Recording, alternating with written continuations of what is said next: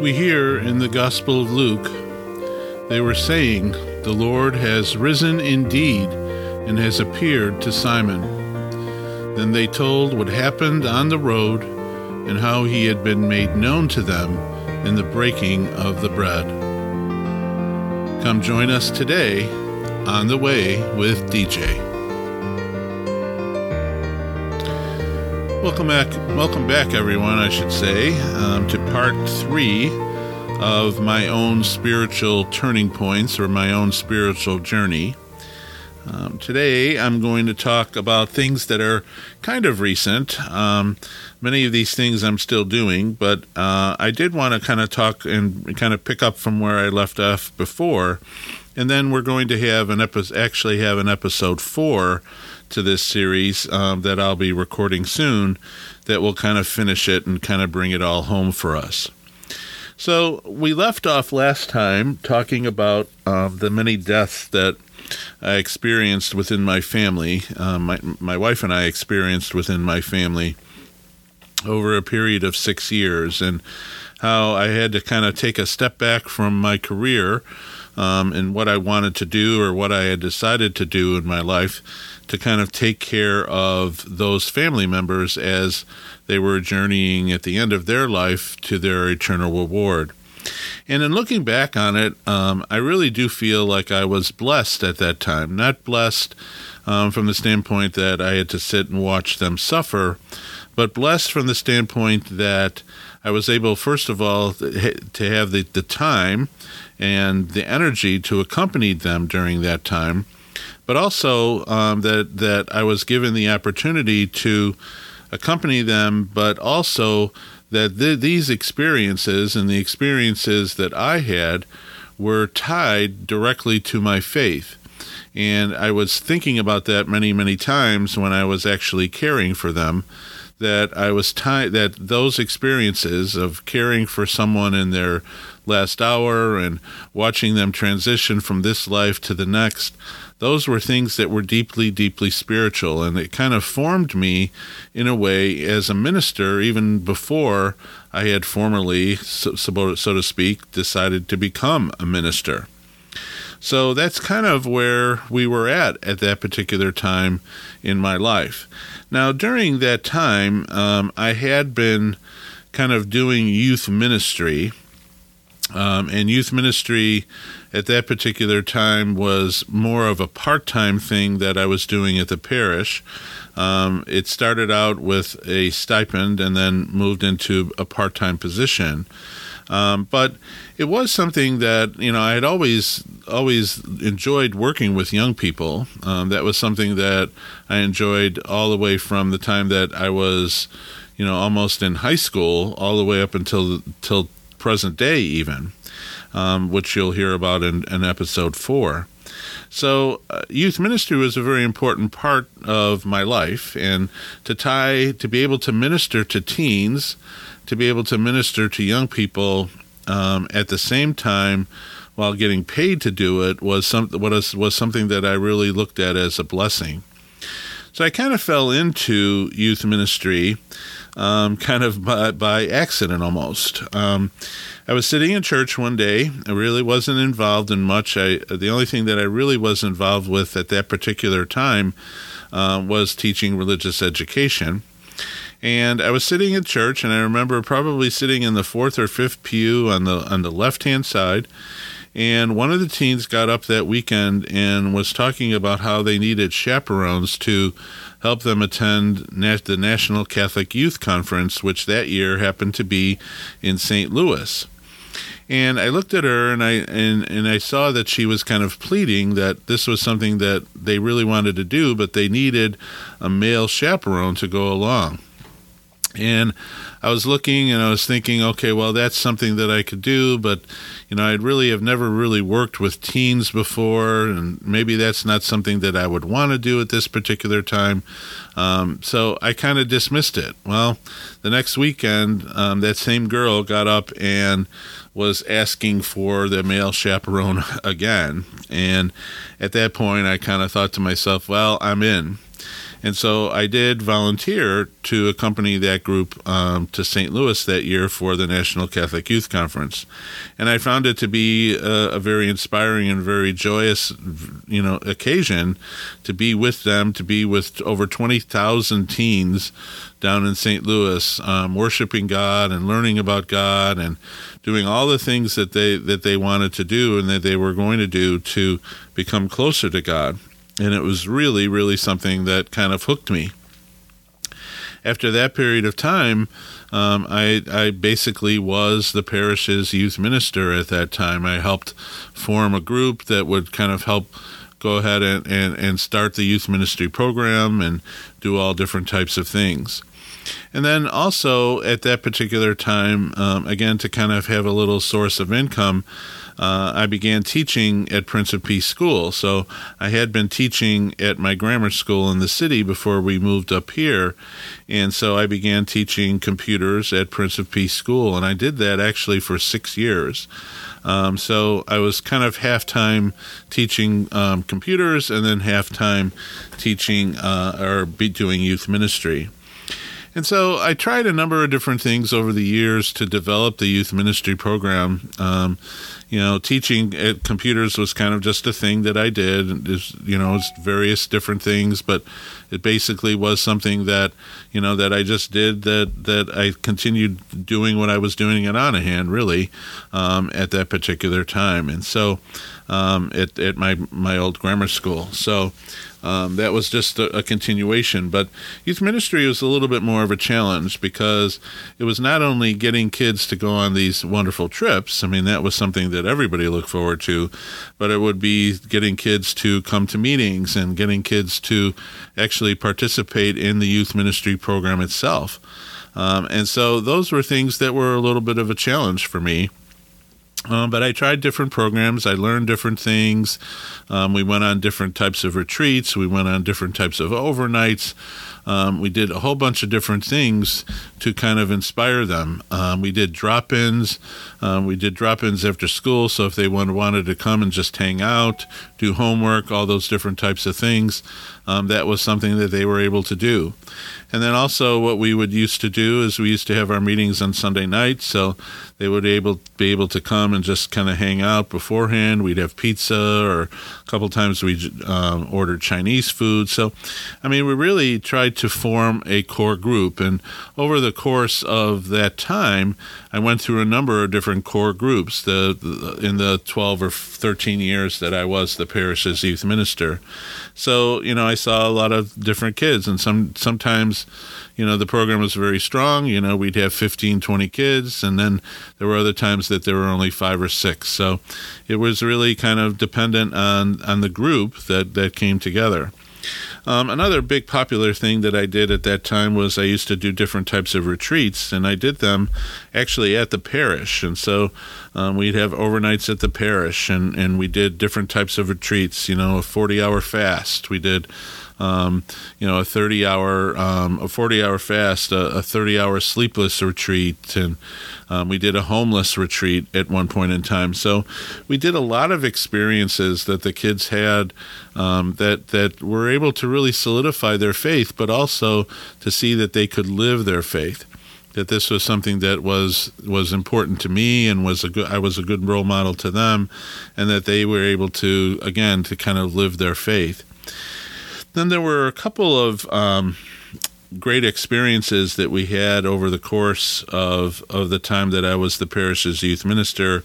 Um, in 2002, after we had gone through a couple of, or had gone to a couple of National Catholic Youth Conferences, I thought, well, maybe maybe what we should do is expand that out and maybe go to a World Youth Day.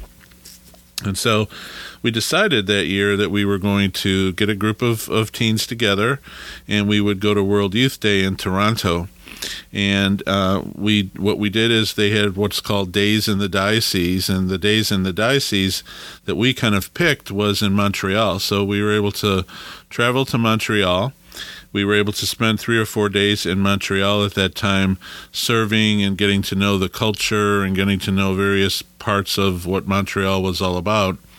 And then also um, staying with families. So we were staying with families in a parish at that particular time, and it was a great experience. And then we traveled to Toronto um, to for the actual World Youth Day. I remember um, sleeping out in this big, huge airplane field. Um, it was a wonderful, wonderful experience.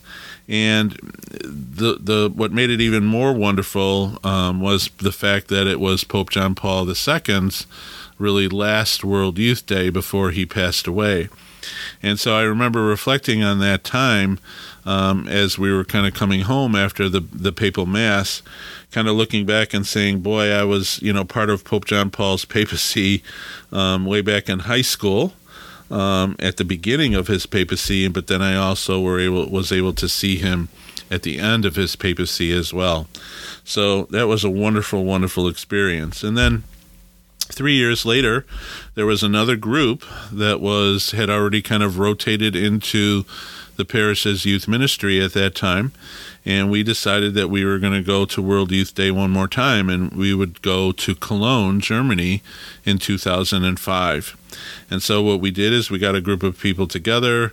Um, we had a couple of younger people that because we had a family that went along with us, but um, we had a couple of younger people that went with us at that time, and and instead of going directly to Germany, I had learned that you know it's kind of good to kind of go on the outskirts first, and then kind of make your way to World Youth Day, and so we decided to go to Paris, and so we flew into Paris. We actually flew out of Paris too, so we were able to experience Paris. Um, be able to see the museums. We were able to see the Eiffel Tower, all those different types of things in Paris. And then um, we traveled by high speed train to, to, Cologne, to Germany. Um, and we were able to stay again, you know, in, in, in, in Germany for the World Youth Day. And then after the World Youth Day was over, we traveled back to Paris and flew home from Paris. Um, so with those young people again, it was a wonderful, wonderful experience um, for them, and I'm sure that that's something that they will never ever forget. Um, so, youth ministry was a good thing. It was a good, you know, it was it was difficult at times because it, it got discouraging when no one would show up for events after all the planning but also it was a way to kind of connect with young people, and and it was a, a good thing. Um, you know, I look back on that time, and again, it, it was a time of formation for me as a minister, stepping outside of my comfort zone, so to speak. You know, I like I had said earlier, I really did not um, minister or work with teens. I was more for grade school kids. Um, but working with teens, you know, it, it, it, kind of opened me up a little bit, and and I kind of was able to to really be inspired by young people and working with them. So this kind of led um, after my youth ministry experience and being on staff at the parish and helping out and doing different things. Um, I remember sitting around a table one day um, at the staff meeting, and the pastor had gotten a notice from the archdiocese about maybe surfacing candidates for the permanent diaconate. And everyone at the table looked at me. And it really was something that I had kind of thought about here and there, but really was not something that, you know, that I really kind of embraced. But um, at that moment, that was something that I really thought that I would discern. And so I went and I applied for the program. Um, and and I was accepted into the program, um, and I began formation. Uh, because I was going through formation, that was the time that I had to leave the teaching position at Prince of Peace, which was sad. It was something that that was difficult for me to do because again, I wasn't um, dealing with the younger kids, we're teaching the younger kids, but it really was something that I had to do because of the formation um, commitment. And so I was formed um, in a four year period um, to, for the diaconate. Um, and I am currently a permanent deacon. I was ordained in 2009 by Francis Cardinal George. Um, so it was a wonderful experience, and, and that's who who I am. That's who I am. That kind of influences everything um, as far as my ministry goes, as far as my family goes, as far as my life outside um, my family and outside of my ministry, you know, that, that becomes who I am. Um, and there have been many, many great experiences being a deacon. Um, there have been some sad moments for sure in the 13, almost 14 years now that I have been a permanent deacon. Um, there have been some sad times. There have been some very difficult times um, navigating and, and working with people um, you know, through their sadnesses and through their joys and through through their grief and through all different types of problems that they might be facing. Um, so, being a permanent deacon is is certainly um, something that is a great thing for me, but it also, and I always tell this to people, it is something that you really have to kind of maintain your own spirituality. You really have to pray every day. You really have to, you know, be in spiritual direction. You really need to be something that that you know you're staying connected and you're kind of connected not only to the church but also connected to the feelings that you're going through. Um, so that you know you're able to process them and you're able to to kind of get through them and, and kind of say hey you know this is why i'm feeling this uh, because it is a difficult thing and as um, you know, I'm going to be talking about in part four. Um, it does take a, a, a, role. You know, it does take a, a, it tasks you. You know, it, it does take. Um, a, you know, take take a toll on your body. It takes a toll on your mind and on your emotions and on your spirit. And I'll be talking more specifically about something that happened to me in episode four. Um, but you know that is really something that that you need to be aware of. Um, during the the time that I have been a permanent deacon, you know, I, I've seen many staff members come and go. I've seen priests come and go, and um, you know, but I look at the parish that I serve in now, and I look at the parish that I work for as the director of pastoral ministries, and and I'm very happy there. I'm very content there. Um, so there are times that I think to myself, well, maybe, you know, I should try something different. Maybe I should move to a different different parish. But um, you know, it just gets put, gets you know through a thought maybe, but it doesn't really go anywhere with that. So it is important that, but it is important that I'm always open to different types of ministry and different types of things. Um, you know, for example, spiritual direction. You know, spiritual direction is not something that I would have thought of 13 years ago as a ministry that I would like to be involved in, and yet, you know, I am a spiritual director today. So, you know, there are different things. My ministry has expanded, um, and I've become, you know, kind of a generalist, is the way I say it sometimes, is that, you know, I, I have my hands in many, many different types of ministries, and, and it really does fulfill me um, as a minister and as a permanent deacon. And I'm very happy and very blessed um, very graced to be able to serve the people of God in that way. So I'm going to kind of end with um, end that portion or the part three today at this point. Um, and then um, next time, what we'll do is we'll go into that one event that I was just talking about, but we'll also talk about what I'm doing today and and how you know my life has kind of kind of almost come full circle um, you know, during this time. So, and how content with my life I am at this at this point. So, it you know it is a good thing um, to do to be able to be minister to the the people of God. And in looking back and looking back on these spiritual turning points that have occurred during the course of my life, I look back and I say, yes, you know, God was there. God was there in the beginning. God was there in the middle, you know, and God was there during this portion that um, that I talked about today in this podcast. And God certainly, certainly is will be in, as you will see in the next episode, um, will be in that that final that final uh, portion of my of my ministry and my journey at this time. So again, con- may God continue to bless all of you and your families. May they may God continue to hold each of you in the palm of His hand. May God give you His peace, and may God always watch over you and care for you in the way only He can. God bless.